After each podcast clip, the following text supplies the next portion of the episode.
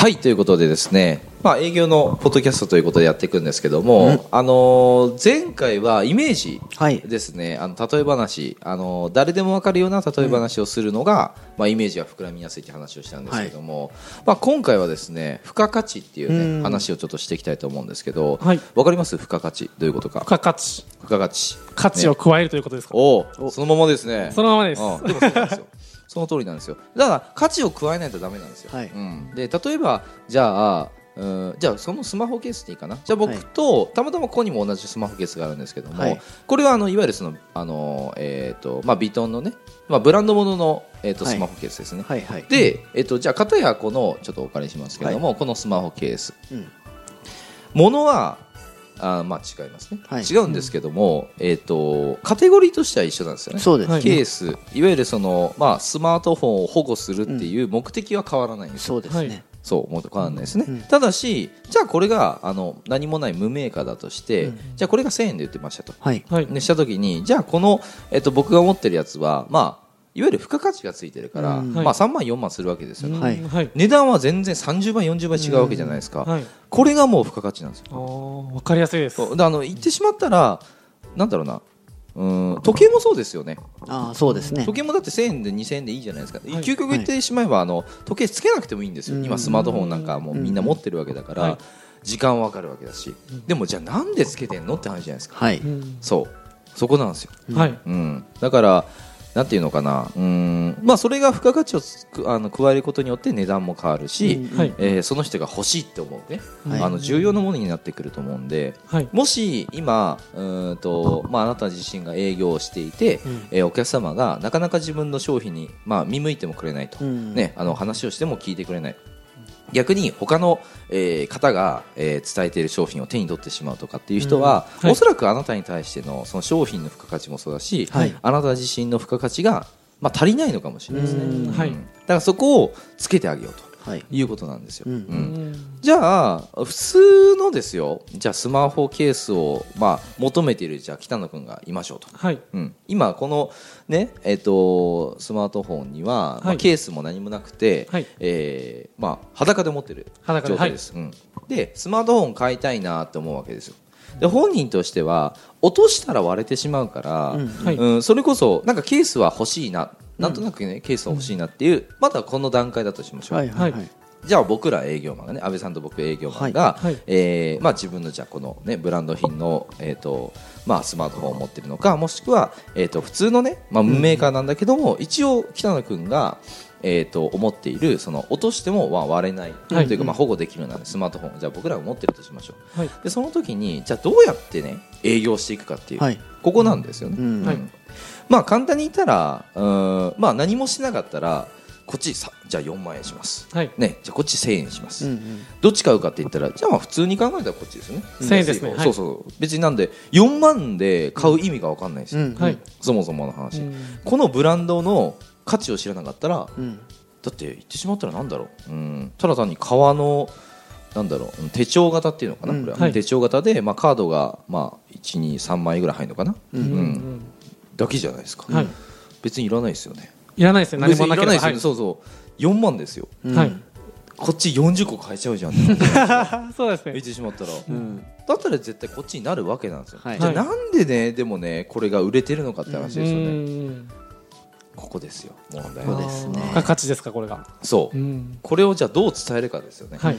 でブランドものって僕はね絶対付加価値がついてるからみんな買ってると思うんですよ、うん。うん。はいただ単にそうだな僕がちょうど今後ろにありますけどもあれもねあのバイマっていういわゆるあのーまあオークションサイトみたいな感じなのかな、まあブランドメインの。そうブランドドメインのね、あれもで見ると大体ね35から40万ぐらいするんですよ、はいはい。あのビトンのボストンバッグなんですけども、あれかっこいいですね。そうあれをねあのなかなかあんま見ないですけどね。はい。じゃあなぜ僕があれを買ったかって話。なんはい。ですよ、はい。何十万もするやついらないじゃないですか普通に考えたら、はい。そこら辺でその駅でなんかワゴンでね、うん。こうあるような1000円とか2000円とかで本当だったらいいんですよ。物を運ぶっていうものだったら、はい。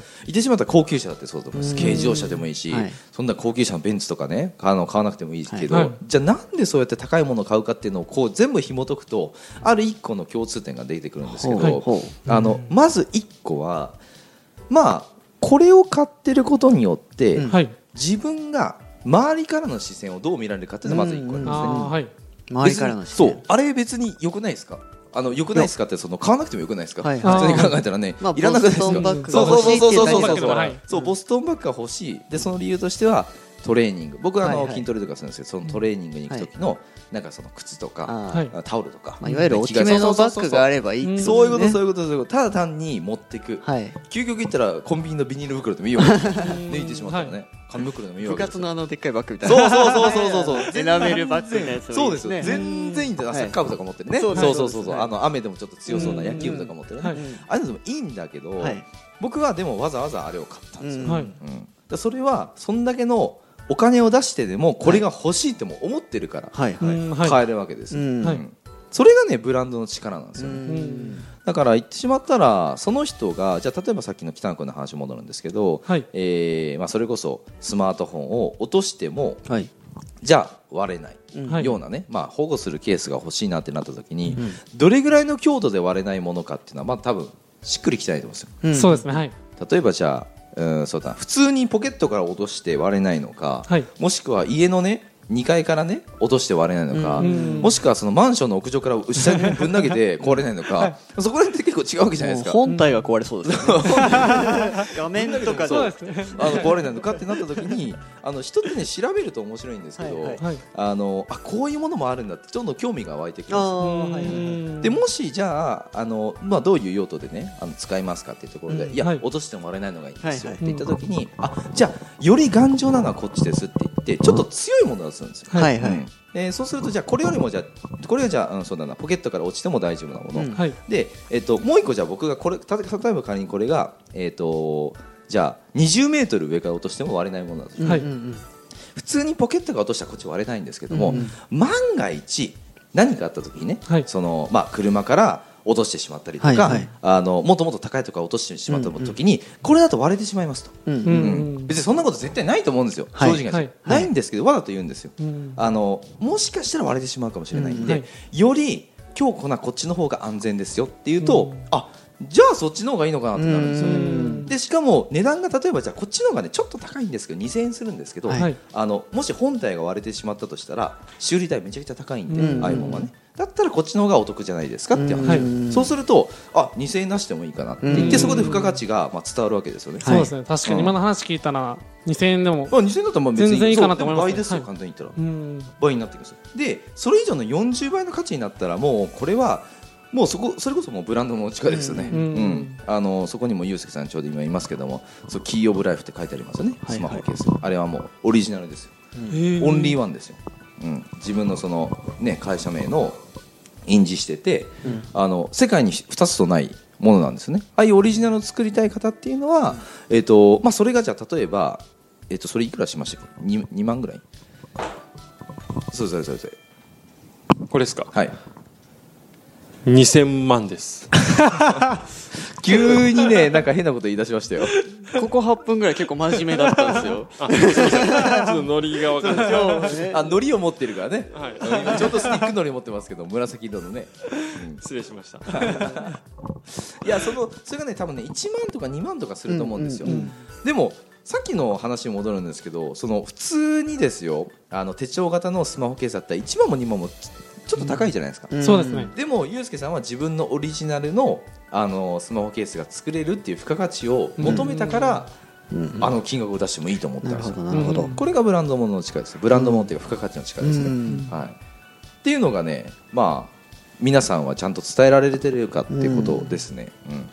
大事ですね。そう言ってしまったらそのこうあーこれ言うとちょっと語弊があるかもしれないけど、うん。高級車ブランドはいがもう確立されてるものは実は売りやすいんですよ。うん。ううん。んなるほどです。ただそれを伝えればいいだけなんうで、ん。別にだってお客さんから欲しいって来るじゃないですか。そうですねブランドも。はい。そう。別にだってあこれちょっとぜひ買ってくださいって言って頼まれたことあります？一回もないです。ないですよね、はい。だって同じものをちょうどね北野君も持ってますけども、はい。じゃあこれ買うときに店員さんがもうはい。なんかこう頭下げて、はい。ぜひ買ってくださいお願いしますって言ってきたかというと、うん。ないですね。逆ですよね、はい。あ買いたいんやったら買ってくださいみたいな感じなんですそうですね。ブランドのお店行くときは必ずなんか興味があって欲しいものなんかないかなって勝手に入ってきますねそうなんですよ。はい。もう教育をされてるんですよ、うん。あのブランドもののものを目手にしていたら自分がどう見られるかっていうのがもう自分の頭の中で教育されてるから欲しいってなってくるんですよね。はい。だからそのお客さんが求めているものがどの程度のものなのかっていうのをまずはいリサーチすることがまず第一、まあ、いわゆる事前準備がまず第一、これ何でもそうです。ビジネスにおいても、うん。勉強においてもそうだし、うん。資格を取る時もそうだし、うん。何か準備するとものって絶対大切なんですよね、はい。うん。はい。何でもかんでもそうじゃないですか。あの運動する時も準備体操ってするじゃないですか、うんはい。あれ準備体操しないと後々やばいですよね。そうですね。体がガッタガタになったりとか、うん。足つりますね。そうそう、はい。つったりとか あの故障したりとかするわけですよ、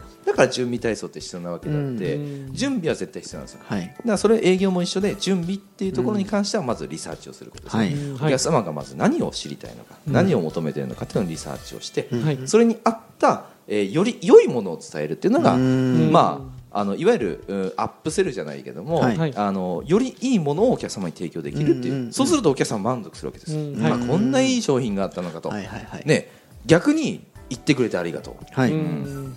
お客様は安心するわけですね、うん。こっちのスマホケースを買ったらもしかしたらね何かあった時に壊れるかもしれない、うん壊れたかもしれない。けど今その営業の方が、えー私に対して、うん。このより良い商品を伝えてくれたから、安心します、うん。ありがとうございます。知らなかったってことそうですね。そうそうそうそうそうそう。それがねやっぱしできてる人っていうのはあのーまあ収入もやっぱし高くなってくるわけだし、あのそれこそお客様も、えーついてきやすいっていう。う、んあの人だったらじゃあまた紹介したいなっていう話になってくるわけですね、うんはい、だからそういうところをこう意識して、まあ、どこまでねそのポッドキャストを聞いてる方がね、あのーまあ、考えてあの話をしてくれてるのかわからないですけども、まあ、そこまで考えてあげないとダメでじゃないかなっていうのは思いますね、うん。付加価値に関してはですね、じゃないと買わなくないですかそんな。買わないですね。これなんで買ったんですかちなみに、これは、うん。ブランドで有名なのは何かって調べた時にビトンだったから、とりあえず周りの目線ですよねさっきのはいはいおっしゃったはいはいはいはいその周りの目線を気にするためにビトンをわざと買いましたね、そうですよね、はい。じゃないといらなくないですか？いらないですね。いらないですよね、でユうスケさんはどっちかっていうと逆にオリジナリティを出したくて、そう自分の社名ねあの入ってるものが作れるっていうだったらもうね1億でも2億でも出すっていうなんで、そうそうそう。ポンって出しますね。そうそうそうそう。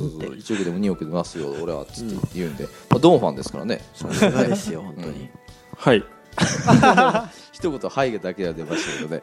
でもこれ録音してんじゃねえかと思われますけどね、はい。その「はい」だけをねはい。今日ここに込めてますね。ここにかけてますいいタイミングでポチッと押してるような感じ。ラジカセでポチッと押してるような感じですけど、まあ、いうのがね、まあ、あの伝えたいなと。いうふうに思う、まあ、お二人は、まあえー、と営業マンなんで多分自然とやっちゃってると思います。うん。比較とかね、はい。はい。はい。あとはなぜこの商品が良いのかっていうところを、うん。まあ、お客様の、うん、意図としているものを汲み取って伝えてるかどうかですよね、うん。そうですね。むしろじゃあなんだろうな。さっきのその落としても割れたら嫌だなってお客さんに対してはい。このブランド物のやつを渡してもヒットしないわけです、はい。いやそんな高いもんい。らないわってなるわけ。全然響かないそう全然響かない、はいい、やこれがじゃあ壊れた壊れないようになってればいいんだけど、うん。じゃあ開いた時にねこうやってパカッて開いた時に このままバーンってこうね、あの運悪くいってしまったらまあ割れてしまうわけです、うん。はい。うん、だからそういうところに関してちゃんとねあのフォーカスして話ができてれば、はい。えー、とんちんかんなことは言わないかと。うんうんいうふうには思いますね。なるほはい。どそうですいうのがね、まあ、今日今回伝えたいことでした。なんかそういうふうにちゃんと伝えると、なんか営業ってどうしてもやっぱ売り込みというか、なんか物売りみたいなイメージが強いと思うんですよ。ね。はい。そうするとなんか相手、まあ、営業かけられてる側もうん。ちょっとなんかあんま楽しくないし、なんか営業してる側もなんかちょっとこう、まあ、売り込んでる気がしますもんね。うんでも今みたいにお客さんから最後に、あなんか自分が知らないことを教えてもらってありがとうございます、うん。みたいな感じで終わったら、はい。なんかお互いやっぱ楽しいですね。楽しい楽しい、うん。楽しいしなんだろうな。うん、まあ、さっきのね物売りの話になっちゃうんですけど、はい。物売りが多いですよね、うん。世の中、うん。物売りじゃなくてやっぱこと売りをしなさいっていうことなんで、こと売り。こと売りですね、あのその物事ですね。はい、物事を、あの伝えることがうんうん。こと売りになるわけであほって、うそう商品を売ってるわけじゃないんで、はい、うん。その商品から得られる、まあ、メリットのことをベネフィットって言うんですけど、はいはいはいそのベネフィットを伝えられてるかどうかですよね、うんうんこと売りができてるかどうかが、まあ、重要じゃないかなっていうふうに思います。なるほうん。なるほどどです。あ勉強になりました。こと売り初めて聞きました。そうこと売り物売りじゃなくてこと売りになりませんと、はい。っていうのを僕はユースケさんからねあの制約率3500%のユースケさんから まあ教えてもらいました。なるほど。ありがとうございます。よくやった。はいじゃなかった。変わりましたね。はいって言うと思ってました。はいということでね、時間になりました。のでまた次回も。はい、ぜひ聞いてください。ありがとうございます。ありがとうございます